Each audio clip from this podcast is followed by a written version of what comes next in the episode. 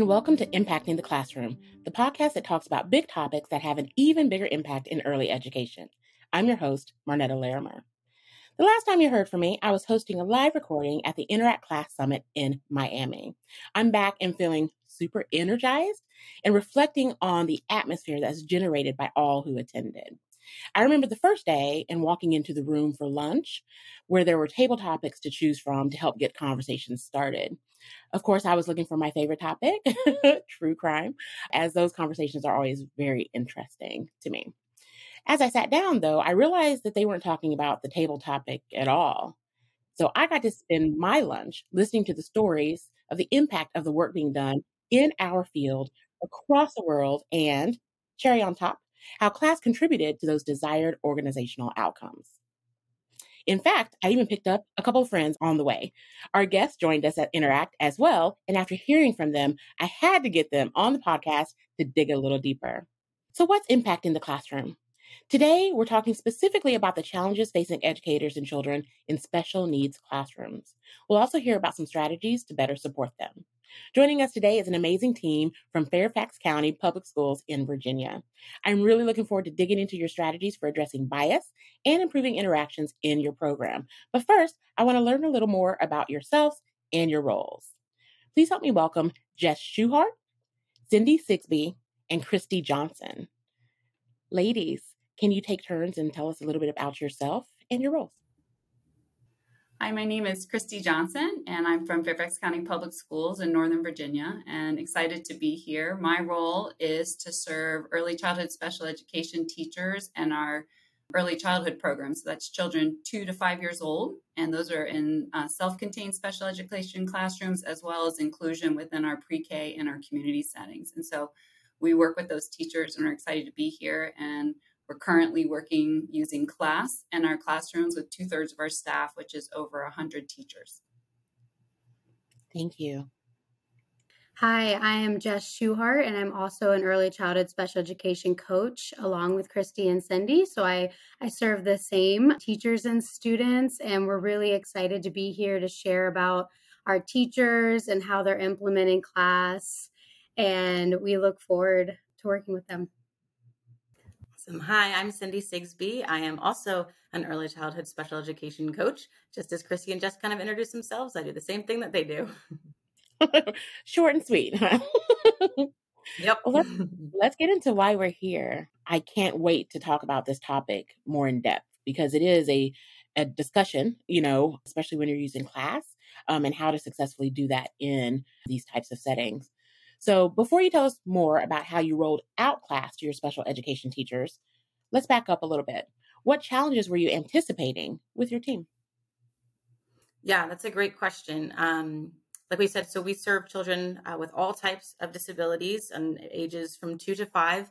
Um, and I think we had a lot of hesitation from our teachers and even some from the coaching side of things as well of what it would look like.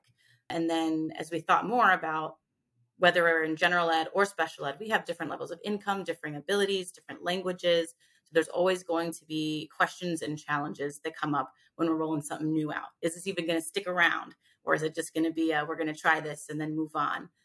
But as we as the coaches learned more about the tool, um, some of the things that we were thinking about that the teachers might come back with is, is this appropriate for a special education setting? Um, what is the tool? Is it appropriate?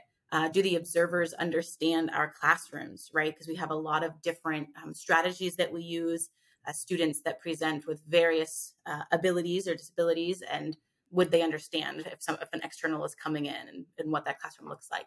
And what everyone thought was, we don't have time for one more thing, right? We're asking our teachers yeah. to commit to quite a bit uh, between the uh, observations and the feedbacks and the cohorts, which we'll get into a little bit later. So those were some of the things that I think all of our coaches were uh, thinking might come up. Christy and Jess, I know you guys heard some similar things. Was there anything that you wanted to add it on onto that? I think as anytime we roll something out with our staff, we're always trying to have the teacher's mindset. And many of us were teachers before coaches. And as adult learners, you don't want something happening to you, you want it happening with you. And so it's how do we share this tool with the staff so it's something that they see it's something that supports them versus extra work. And also as an adult learner you want to know why is it happening? What is it? And how is it going to be implemented? And so those were the things that were forefront in our mind when we started sharing with the teachers. So that involved teaching them about the tool itself through different opportunities asynchronous and in person and also um, thinking about how to let them know that it was a state initiative and then also how we were going to do it and as we got into that work the teachers gave us more information about things that we needed to address that hadn't come to our minds yet okay um, jess did you have anything to add no, I think the coaches hit on that perfectly. It's Christy and Cindy. We were expecting pushback. There are things that are rolled out every year, and sometimes they don't stick around, especially for our teachers that have been there a long time. And with every teacher, there's so much on their plate. When we talk about special ed, the paperwork that's involved um, in the IEP meetings and things like that, but general ed teachers too, there's a lot. So looking at how are we going to fit in one more thing? What do we have to go to a training for? Um, we were definitely anticipating that and um, just kind of saying like okay well let's let's start it let's figure it out and let's hear what they actually think instead of making those assumptions and some of that was correct our assumptions were correct um, and sometimes we were surprised so i was just going to say i have some questions but i think i want to wait because I think they'll be better fitted depending on how my next question goes. So, what did you want to ask? What did you want to add, Cindy?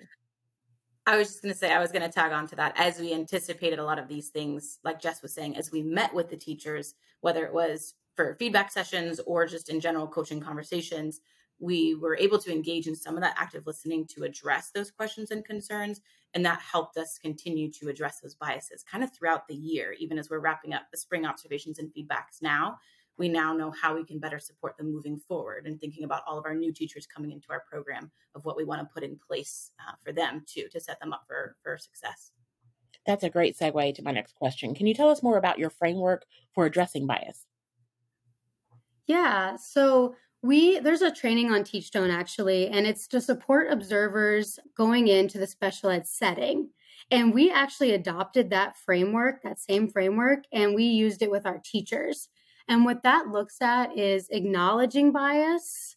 So, you know, an inclination for or against a tool, a person, what have you. Um, and in this class, it what in this case, it was the tool class. And then learning strategies and applying those strategies. So when we really looked at it with acknowledging a bias, as special educators know, behavior is communication. So these teachers, the way they were feeling, there was a reason behind it, and we needed to get to the why to help them. It would have been really easy. Virginia, this is a mandate. It would have been easy, you know, when a teacher said, I don't have time for this to say, well, it's a mandate. This is this is what it is. This is what we're going to do. But like Christy shared a minute ago, adult learners, you need to kind of step into their shoes and to see how they're feeling and to try to acknowledge the why behind it um, and to talk it through with them. And so when we talked about a couple of things like um, is this appropriate for our setting or is this worth our time? The why behind that is really looking at you know is this appropriate for our setting? Meaning we need to know more about the tool. We need to know more about the tool and how to implement it and how it's used in our classrooms. And when we look at is it worth our time?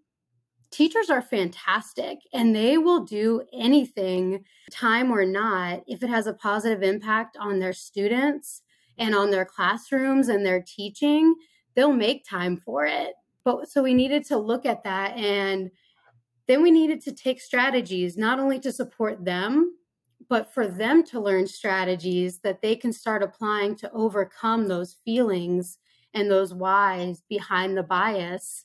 And, you know, for instance, when we talk about is this worth my time, we needed to come up with some strategies and to help them learn some strategies to see the impact so that they could say, hey, this is worth my time. And us as coaches, the trainings that we were doing for them, we need to look at making it worth their time. So, giving them time within those trainings to reflect and to plan with their peers and to leave those trainings with a strategy that they can apply that day. Rather than it being one more thing, it was embedded into we can use this right now this training was worth my time because it was applicable right away and it gave me a chance to learn how to apply these skills and to see the impact. I love that. I think what there's lots of things that I enjoyed about what you said, but I think the key thing was yes, you could have said, do this because it's a mandate, it's a requirement, right? But then that's the difference between performative actions, right? And intentional movement. And so answering those questions for them and providing that space for them and that training to answer those questions for them made it more intentional and they were able to see the impact. And it wasn't just a thing they were like, check, I'm meeting, you know, doing what they told me to do. Um, they really saw and leaned into that work in a different way. And I said a lot. So Cindy or Christy, if you want to tag on there, feel free. I think what what Jess was sharing, I think when we were looking at how to address that bias and that framework of acknowledging and then learning and then applying those, we looked at that from many different ways. We did that on an individual basis when we were providing feedback to a teacher after an observation. It wasn't just to give them a score or to tell them what they did or didn't do or what to grow in it was for many of our staff they were new to the tool. So it was ask me questions. Ask me ask me what that domain or dimension means. What is it looking for? What evidence did you see? And then what would that look like if you saw that same activity and i applied more of this dimension to it? And so we did it at that individual level in our individual feedback meetings which were followed up by setting goals. But we also did it in the larger group because as we came out of those that helped us plan our group cohorts which is group coaching. And we actually took some models from, uh, I want to get sure get the letters right, NCPMI, the pyramid model, the National Council, but it talks about a lot of group coaching. And we use those resources to develop group coaching that wasn't us as experts telling them what to do. We actually invited them into being class observers. We would look at a dimension very closely and then we would talk about what the indicators were and then they would watch a video and be the observers themselves so that they had an opportunity to look for those markers and see what it looked like in action. And then we would come back together and talk. And as we went through that process, we started with using the Teachstone videos, which were wonderful, but sometimes the, the feedback we would get from teachers are this doesn't look like our classroom. Some of our, we have more nonverbal students or different abilities in our room. So teachers started volunteering and we asked for videos from their own classrooms. And so then they were giving each other feedback and then problem solving like it doesn't work in my room and we would talk about ways. So we really looked at many different ways to address those biases and to make it as jess was sharing something they could take back immediately and put into practice and be experts and learn from one another not versus it happening to them but with them. And that was a really as you said when you want an intentional move uh, you have to involve the group. So what I heard you saying is in answer to one of the questions that they had before, right? Do observers understand our classroom? So you really had them step into that to help them to understand from a, a, an observer's perspective what those behaviors are, what they look like in the classroom. So they that answered their question. Yes, yes, the observers do understand your classroom and what to look for and how to weigh those behaviors and all of those wonderful things that come with a class observation. Cindy, I don't didn't want to, I feel like I cut you off. No, I'm good. you were talking a lot about strategies, right, around um, addressing bias. And but what are some of those strategies? You know, people who are listening would want to hear what some of those strategies were. Yeah, um, so we can touch. I, and I know um, Christy mentioned the cohorts, and I think we'll get a, a chance to share a little bit about that. But the strategies were directly related to what we are hearing from them right? So we're we're active listeners and that's the biggest piece is that it's really hard and it was hard for me as a as a coach not to give all the answers um, and to say like this is what you need to do. This is how what it looks for but to take a step back and being and saying like how are you feeling about the observation? How are you feeling about your feedback report? And in that you heard we started to hear what you know biases and challenges were coming out. And so based on that we tried so many different methods. We had informal check-ins like they selected a goal and we that they wanted to work on and we checked in on that. We did trainings on like the foundations of the dimensions um, and looking at that. We did the feedback sessions which were a huge part of it. It wasn't just observation and leave. It was let's sit down for a feedback session where we really go through this together. And you can say whatever you want. It doesn't you know it doesn't have to be all positive. We will absorb that and we will help you see you know, what's happening already in your room and how we can enhance it and what the tool looks for and what let's look at the manual and what we're talking about with like consistency or depth. But then we we surveyed the teachers and we said, what out of all the methods that we tried and that we implemented with you, what worked best? And three of them kind of rose to the top there. Um, they were the highest ranked out of our survey and that was really Christy hit on it a little bit. It was the feedback session, not just, hey, here's your here's your report bye, but getting a chance to sit down with a coach and really talk that through. Um, and then it was also the cohorts. And we can talk about that a little bit more in depth. And in those cohorts, it was the videos with their peers. And those were a lot of the strategies that we did with them to help them overcome those biases and give them different strategies um, that they learned together as experts to start applying and to start seeing that impact. Wonderful. I keep hearing cohort groups because I so I kind of want to get into get into that a little deeper. You've talked some throughout our time together about some of the ways that you created buy-in with your staff. Let's talk about some other activities that you did to foster a strong culture of improvement. And I'm sure the cohort groups fall into that, right? Along with some other things. So let's talk about that. I think to support that buy in is as you're giving feedback in those sessions, you're highlighting the things they're doing really well. And when you point out to a teacher exactly the moment in time in the classroom, what was happening, and then how during that one activity, how many parts of the class tool when it looks at those teacher child interactions that it can hit on. And, and the idea of that when you use an open ended question, it moves into so many places. You're, you're getting Uh, regard for student perspective as you're getting them to express themselves. You're giving an opportunity also to possibly have some concept development if it involves comparisons or analysis. And you also naturally get into a feedback loop just by asking that open ended question. And even if our students maybe don't have as many skills to have that back and forth exchange, just putting that into the space got them excited. And teachers said they were always surprised. And that was another part of the buy in. When they would try a technique, like, I'm not sure my kids can do that, they'd ask an open ended question and they would almost every time come back and be like, so and so super surprised me today. Like, I hadn't thought to ask that level of question. And they showed me, like, even if they didn't have language, our children are constantly communicating with us through gestures and sign language and the, the, the augmentative communication systems and verbally, even if they just want use one or two words. And that's not unique to us in special education.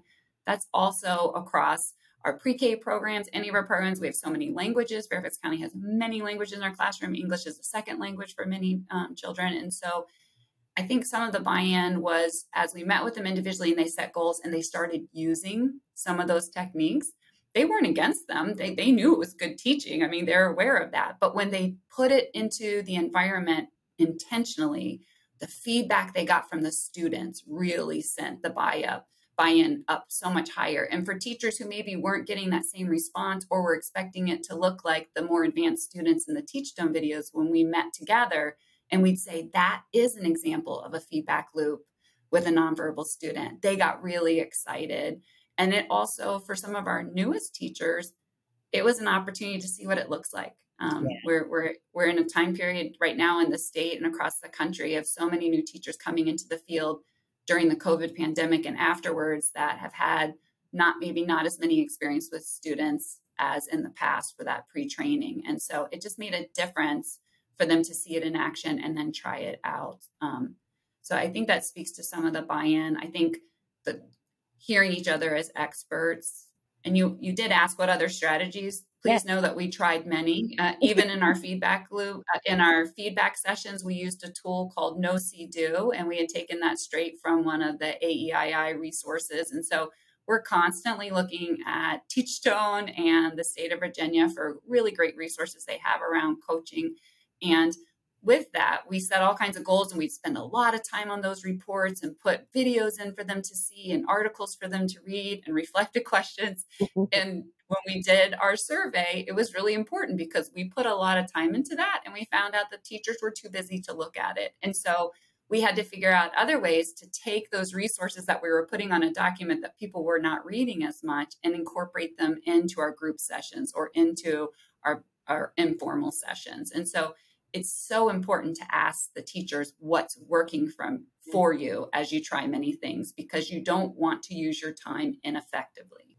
Yeah, and I'll jump in there too. The the schools that I am working with this year have a lot of new teachers, whether they're brand new fresh out of college, whether they're teachers in residence, whether they are new to preschool special ed, maybe they have experience K-12. And one of the things that we talked about was how to help support our instructional assistants as well because the timing of the schedules they they work their full day. And so they don't get the same planning time with their teachers or the training times with our teachers. And so something I did with some of my teams was use some of those teacher work days to go through some of those Teachstone trainings, like the the using instructional support, the 10, 15 minutes on repetition and extension, mm-hmm. open-ended questions, self and parallel talk. And we use some of those just to guide those discussions. And I would, you know, pull up pictures from my old classroom and say, you know, what's an open-ended question you could ask during this activity to try to make it a little bit more meaningful and applicable to them. Because a lot of times, and again, we, we don't want it to be an evaluative thing uh, in the classroom, but we want it to be that growth tool because that's what it is. And one of the teachers I was with the other day, I've been working a lot with her. She's got a really hard kiddo in her classroom with a lot of social, emotional, behavioral needs. And when she was getting observed, I was next door observing the other teacher, and I could hear this kiddo just having a really tough day. and I mm-hmm. felt for her, right? Because I've been in there so much working with her and she she came in the room and asked for something and said i'm having a lovely observation and i said the teacher's name i said it's all about the interactions. Your sensitivity is going to show up in so many other areas. It's not how necessarily the kid is struggling that day but are you being sensitive? Are you regarding her perspective? And she was. And when she got her scores again we try not to focus on the numbers too much but she was like oh my gosh i thought i tanked it. I thought i bombed it. And it was like no, good, because the tool really does look at those quality interactions. And when our teachers are being empathetic towards those learners that are having a tougher time, it's going to show and it's going to show their growth in that too. So I was really encouraged by that as well. Oh, that was inspiring. Yeah, oftentimes when you get an observation, they they there's this expectation of perfection and you know, no, we expect that things are going to happen. It's about what you do in those moments and what do you do with those moments that we're looking at. That's that's what's captured with you know the class tool not we expect the children to like i think i would be unnerved if i went into a classroom and nothing like I, I think I'd be freaked out. Nothing's happening. there's nobody. What's going on here? Yeah, I would probably be more freaked out about that. But you know, let somebody mm-hmm. throw something or whatever. Then I'm comfortable. That's that's a normal a normal preschool classroom for me. Hey, class observers. Are you looking to improve your skills when serving children with disabilities? Then we have the right training for you. Introducing Class Observation Support Settings Serving Children with Disabilities. An online or virtually facilitated training designed specifically to help you understand and observe effective interactions in this unique setting. In just two hours, you'll learn how to recognize and reduce bias related to working with children with disabilities and you'll discover best practices for observing in these settings. So if you're ready to increase your confidence and become a more effective observer, head to teachstone.com backslash class observation supports and sign up today.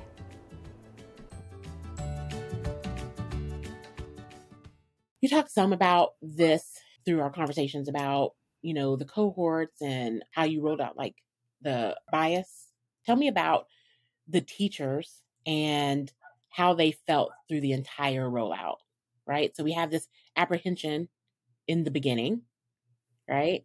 What did that look like as you move forward? Mm-hmm. Yeah. So, you know, teachers are individuals, right? So it looked a little differently for everyone. And when we look at, you know, cohorts, I think that it really helped with the process because what it was was groups of peers that we brought together um, once a month throughout from between the fall and the spring observation cycle and they got to learn together. And so our first cohort it was a lot about what was the tool and the foundations of it and things like that. And two of our other coaches uh, lady and aaron are wonderful and they actually took the lead on creating these cohorts. And what they did after that first session was they actually changed it a little bit to where the teachers were more of the experts in the seat to say, hey, how are you already doing this in your room? How could you enhance it? And like, let's watch videos of each other doing it and give each other supportive and constructive feedback. And I think seeing someone else do these things that you weren't sure was possible and seeing them do it with similar populations and then getting a chance to talk about it and to say like hey how did you even do that or how did she do this or what could you do in your room and it jump started just that reflection and that brainstorming and like what could we do in our room and i think that really helped with the process you know, rather than someone who knows the tool like us standing up there and saying, this is what it is, da da da da da. Like they got a chance to talk together and to learn it together and to really do that reflection piece. I will say, I'll let Cindy and Christy jump in. Like for me, has every teacher that I personally coach fully bought in? Mm-hmm. No.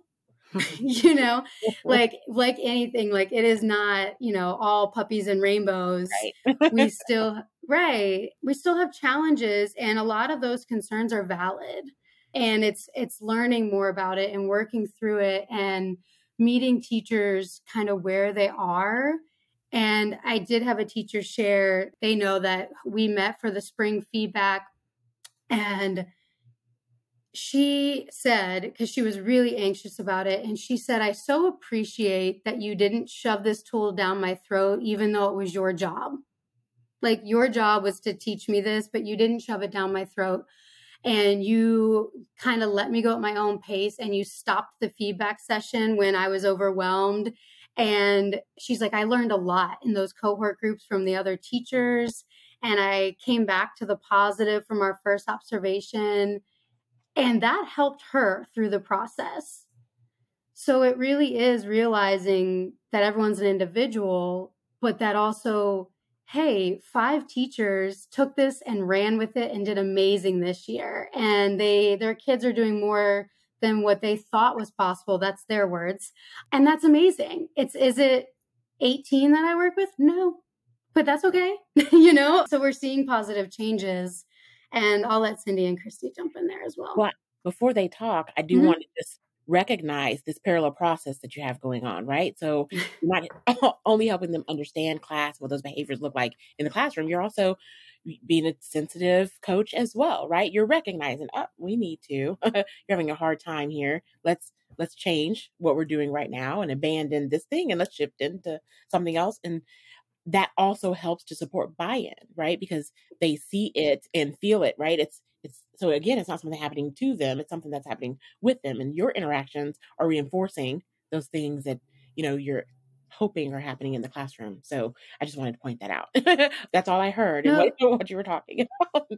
Thank you. And we do say that sometimes the parallel lens, like regard for teacher perspective yeah. and teacher sensitivity I always try to put myself in other people's shoes, especially our veteran teachers, to say, hey, I've been teaching a certain way for 20 years. And in my heart of hearts, I know that I've helped students grow and I've helped students thrive. And now someone's coming in and telling and giving me a score, and it's lower than what I believe to be. And these are wonderful teachers. So to take that perspective and say, you are a wonderful teacher and like let's work through about learning this tool even though it's different than what you've ever known and so that's something to, that's that's a big challenge that doesn't happen in one year yeah but so yeah, I was gonna jump in so this is my first year as a coach so I was just in the classroom last year and I'm grateful for that perspective because I think I can have a little bit of that empathy of I get it like I know what it's like day to day and it's very fresh on my mind and a lot of times when I think of concept development, oh, well, I did this. Well, it's like, yeah, but I didn't do that every day. Like, right. let's be real. that doesn't happen every day. But how can we increase it? But one of the teachers I was working with, she was actually one of the teachers that we interviewed, Kristen. She's been a teacher for 24 years. She's a rock solid, rock star teacher. And when I first introduced myself, I came to the school at the beginning of the year. I'm Cindy. I'm going to be your coach. She's like, I'm going to be honest. Are you just going to come in here and tell me all of the things that I'm doing wrong? Because I've been teaching for 24 years. And it was that moment of like, whew, she's got way more experience than me, almost as many years as I've been alive. Um, you know, um, she, I loved our feedback sessions because she was so reflective. And in the video that we used at the Interact conference, she said, I think it's crazy that after 24 years of teaching, it's just bringing that why to the front of the room. And I don't remember the, her exact words, but the, the point of it was I know that I'm doing a lot of this stuff, but why am I doing it? And then, okay, but then how do we do it? And then how do I increase the buy in of the assistants in the room? She's got rock star assistants. A lot of that is because of her strong leadership in the classroom, too. And so I was really encouraged by her because, again, I'm walking in this, you know, young kid with not as much experience, near as much experience as her. And she's already kind of coming like, are you going to tell me what to do, what I'm doing wrong? And that's why I think the tool, because it is so strength based, I can say, look at all of these things that you are doing so well. Mm-hmm. And what can we do to continue to tweak it, to enhance it, and to increase it? And she was, I think a lot of it has to do with those teachers' ability to be reflective. And if we can ask those questions. And the spring feedback sessions, as we wrap up this school year, one of the questions that we've been asking our teachers is, you know, if there was one thing that you wanted to continue to next year that you've learned this year, what would it be? And when would you want to start it? What would that look like? Just to get them used to asking themselves those questions so that we can coach from a distance too, as we're coaching them side by side. Um, but yeah, I thought that was really cool with, with Christmas story and her, cool. her increasing of buy-in throughout the year.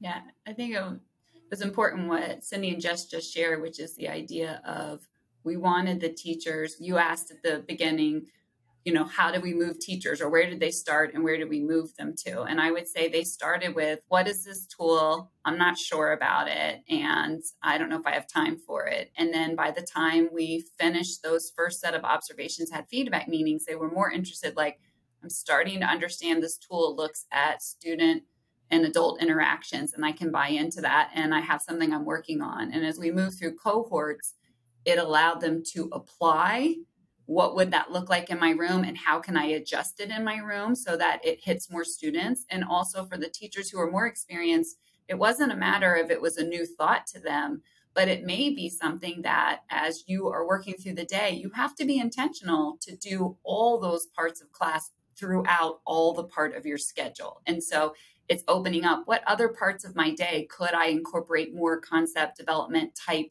comparisons? How can I just have in the front of my brain it's great to do comparisons and ask why and ask a student, how did you know? That, I mean, even that in our classrooms, you're trying to get students to answer some simple WH questions. Sometimes you forget to ask them, hey, how'd you know? And and they can tell you. And if and if they can't tell you, it tells you kind of where they are in their understanding. And so I think that's another way that we move the teachers along. And I think by the end of the year, they were like, hey, there's some parts of this tool that I really like. And I agree with these behavioral markers and that they're important in our classrooms. And as Cindy said, there's something that I've added this year that I want to take into next year. So just increasing the intentionality and the reflection on why we're doing what in our classrooms, I think is a huge movement that this tool has allowed us this year as we've gone through this process. I don't even know what to say. Like, there's been a lot of just great work happening, and that has to be so fulfilling and rewarding, not just for the students and the teachers, but also for you, you know, as a group of coaches who really are trying to make this happen with all the challenges that get in the way of making and applying a new tool, another thing um, for teachers to take on. And I say that because I don't really believe you know, class is this existence. It's not another thing. It's what we are doing all the time, right? so I'll say that loosely and not like I don't mean that. So with that being said, and this journey being laid out for us, what are some of the biggest lessons that you learned and what would you do differently if you had to do it again? I mean, I, will say we have already started brainstorming about what next year's support will look like, knowing that the teachers all went through four cohorts this year, but they're all in various comfort levels within those dimensions, so to speak. So while we also want the experienced teachers in the room with some of those novice teachers, maybe the experienced teachers don't really want to sit in on another cohort about X, Y, or Z. And so, how do we then receive that feedback and then move forward in thinking about that? So, maybe not a something I would change, but like something that we're already starting to think about as we reflect ourselves on our practice and how to better better support them again so that it is worth their time and they can take those concrete strategies while also sharing of being that expert in the room as well. I think we had the opportunity to come to the Interact conference and, and present, and and um, as you shared, having conversations with other school districts. So this is our second of a three-year rollout to a state mandate. And so we feel like we continue to grab resources and information from so many sides. But I, I think one thing that we picked up at the conference that I've definitely, as a team, talking about is we actually chose to do our brand new teachers last because there were so many demands on them going into the classroom first and, and all the other structures in our school system to support them as new teachers. We wanted to give them a chance to get comfortable in the room and what we heard from another school district is they actually do those teachers first and starting those cohorts sooner. We had some staffing obligations that if we were doing all those observations, it was hard to also be running cohorts at the same time. So they were actually sandwiched between our fall and our spring. But we're looking at next year of how to have those cohorts from the first month on and how to um, support those new teachers first, not so that they get a low score and say, whoop, you got a low score, but just to just get one under their belt and say, now let's look at some intentional actions that you might want to bring into your classroom to support them. And then um, that school system does their more experienced teachers who maybe didn't score as high. And then the next phase, and then their last phase are their teachers that are doing really well with the intention of using this as a growth tool. We need to support where the growth needs to happen the most. So yeah. that was an amazing takeaway that I had from the conference and sharing ideas. And I think it's very important um, through your podcast and different opportunities and looking at Teachstone, what's being um, brought out because as more school systems, just as we're early childhood and we're taking it on, you all have been very open to us saying, hey, can we look at more videos that have more diversity and, and, and skill level? Uh, across them and also what resources you had already created the one about how to observe in a special ed setting all those support our work and i think it just helps all of us truly make class what you said. It's not something extra, it's what we do, but how do we make it across all education and early childhood? Whew. that was such good information shared. And I agree with um, Cindy and Christy on everything they shared. I'd say, you know, personally, looking at this and rolling it out with teachers, and we're going to have a lot more teachers um, being class observed next year something that I learned this year taking forward and from the other coaches is that I was an advice giver and recovering, you know, people pleaser here. And I'm, you know, you know, everybody's a unique individual. You say that, but like you don't really know that everyone is a unique individual until you sit down with each teacher and a plan that you had in your head and that went this way for this teacher does not work with that second teacher. So, not going in and saying, like, I want to tell her, and I say her because I don't think I saw any men uh, this year, but I want to tell her this, and I want to tell her the positives, and I want to go on this. And it doesn't work that way. And so, being able to sit down and have more of those coaching conversations, which the other five coaches helped me with, being like, how do you, how do you feel about this? What questions do you have? tell me what's on your mind and active listening because when you're in when you're in that advice giving mode in your head you're thinking about what you want to say to address that and you you can't do that. You really have to sit and say like what are they trying to tell me? You know how are they feeling? How can i meet them where they are because all of that kind of drove these trainings this year and the impact that we were able to have or the impact that we weren't able to have because there are some coaching sessions that I wish I could do over and they they did not go well. And you know even like starting a conversation with look i know you have you have a really hard group this year and the teacher interrupting and being like oh that means i did horrible. You know?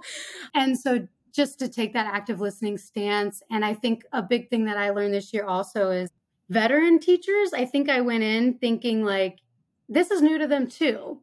Like they're a veteran teacher, but this tool is new to them.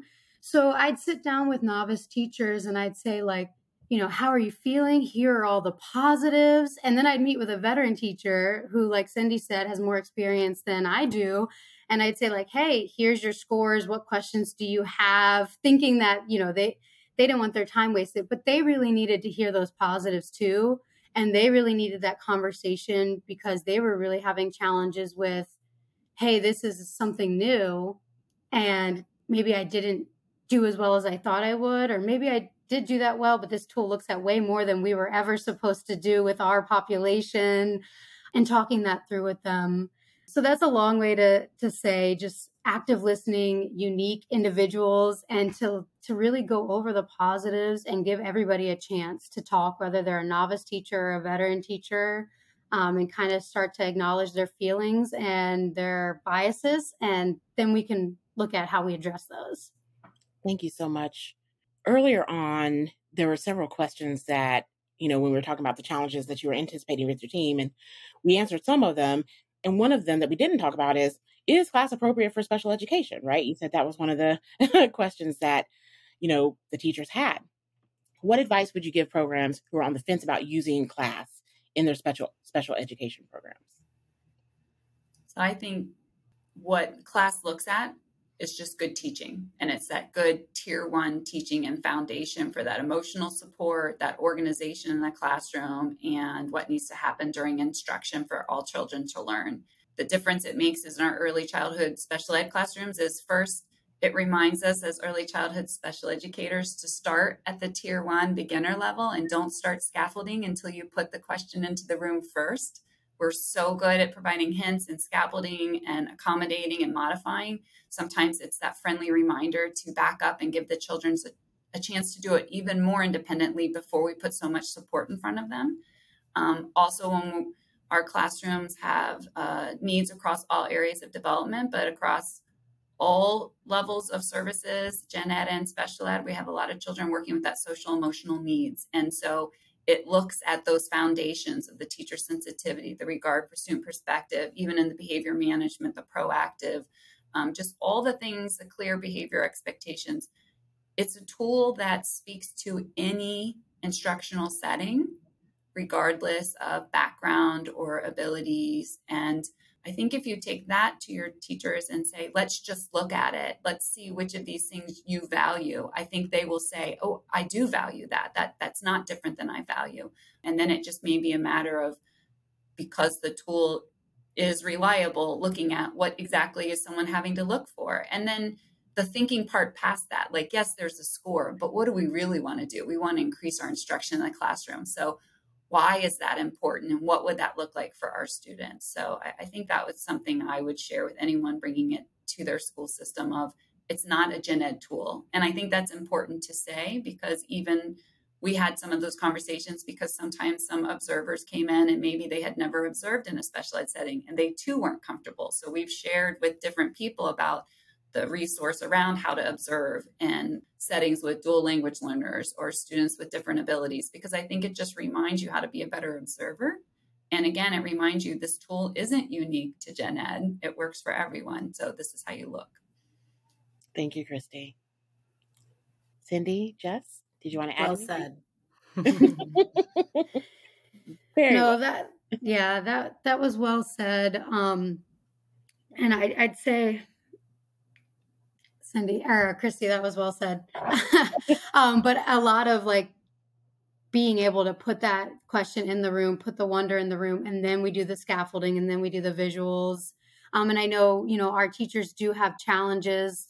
Uh, you know, a teacher told me yesterday, like, I can't do a lengthy feedback loop because I have to keep things going for this kid with significant behavior but letting your teachers look at the tool, look at how they're already doing it, to reflect on how they could enhance practices. And sometimes, sometimes you do your best. And if you don't hit a, fee- a long feedback loop in every cycle, did we grow in other ways? And can we continue to try when we do have that opportunity, or you're at a small group, or you're on the floor playing with the students? or what have you. But realizing like these teachers are experts at what they do and to trust them and to give them the knowledge they need and to and to talk it through with them about what they're doing. But yes, I, I continue to say, like Christy said, to have observers also looking at what does this look like in a special ed room? What is a feedback loop with a nonverbal student or a student using a communication device? what do transitions look like when three of the students have mobility walkers um, and different things like that. Wonderful. Thank you so much. I think that's, go ahead, Christy. Sorry. Jess had said earlier, you were asking, you know, another takeaway. And as Jess was talking for changes for next year is, I think having maybe, as Cindy said, she worked with somebody and she was probably the same age they've been teaching. So Cindy and I are peers and we are also in that place. And so as a teacher who's been around for a long time, it is also important for all of us who are using these tools for growth to be real advocates that they remain there and that we use curiosity and feedback from teachers experiencing it and making sure it is meeting those goals and doesn't get misused into a performative or a judgment or an evaluative mm-hmm. and lose the, what it is capable of doing if teachers really feel safe to let you watch their practice and get feedback from you and grow versus feeling like they have to hide something or you know and as jess said when you're a very experienced teacher you do know a lot but there's we're learners. If you're not a learner as an educator you're missing something because there's always changes. We learn from our students we learn from research. So it even if i know how to do it show me new ways show me new ways because it also re- reignites me. You know we have some very experienced teachers that need just some energy and reigniting and that's what learning does. Thank you christy. We're wrapping up our time but what i'd like is like one teacher quote, right? You've gone through these cohorts, right? You've had these outcomes. Um, we've shared a couple of tidbits, but if each of you could give me one of your favorite teacher quotes before we head out, it would be great. Let me yeah. look up our uh, presentation because we have some at the end there. I think while they're looking for it, and um, one I would share is a very experienced teacher who's taught at many levels and has just joined us at the preschool level, but she's worked with adults with disabilities. So she's very excited to now be with the youngest learners as she's worked with the oldest to think what are those important skills going forward. And what I loved was when we talked about open ended questions, she goes, Oh, my job is to put the wonder in the room. And now that I put the wonder in the room, I am so excited and I can engage with following a child's lead or their ideas because by putting the wonder in, they tell me the next direction to go. And that was super exciting for me to hear her say that because I don't have to coach her in any way. That feeds itself. Absolutely. Yeah. And I, you know, I had a teacher who has made tremendous growth this year, like personally, and just the, with the buy in and the process. And we were talking a little bit about like the balance of these of utilizing the skills. Well first she had said i would have no idea that these these students know as much as they do um, if i didn't start um, implementing this and asking some of the questions. But what really stuck out she, is she said i'm a better teacher for this and my students are better learners and I'm actually kind of fearful or scared that they won't get this same type of teaching as they move into the upper grades, as they move into kindergarten and beyond. Oh. So that stuck with me. Like they're going to have, they have such a chance for expression and analysis and reasoning. And I just worry they won't get the same. But that was, it was huge. Thank you, Jess. Cindy? Mm-hmm. Yeah, I'm thinking back to one of the teacher interviews that I did with a teacher that I've been working with this year, and she teaches our morning class, which is typically twos and three year olds. And she had said, so she had students last year that she has again this year. And she said they went from being majority nonverbal in, in their language to now starting to use words. And she said, I think that has to do with a lot of things. I think it's just kind of the natural development and growth of the students, which is, but I really do think a lot of it is class and what we've been begun to intentionally implement from class. So that was really cool for me as a coach to hear too of they are seeing improved interactions and growth in their room from the teachers, from the assistants, from the students, and then even even the parents as they continue to have the little kiddos at home and, and seeing their language growth. If that doesn't like say success, I don't know what what does. Thank you mm-hmm. so much, Christy, Cindy, and Jess, and the entire Fairfax County Public Schools team for sharing your stories with us today. You can find today's episode and transcript on our website, teachstone.com slash podcast. And as always, behind great leading and teaching are powerful interactions. Let's build that culture together. Thank you so much. You guys did so great. it was wonderful talking to you.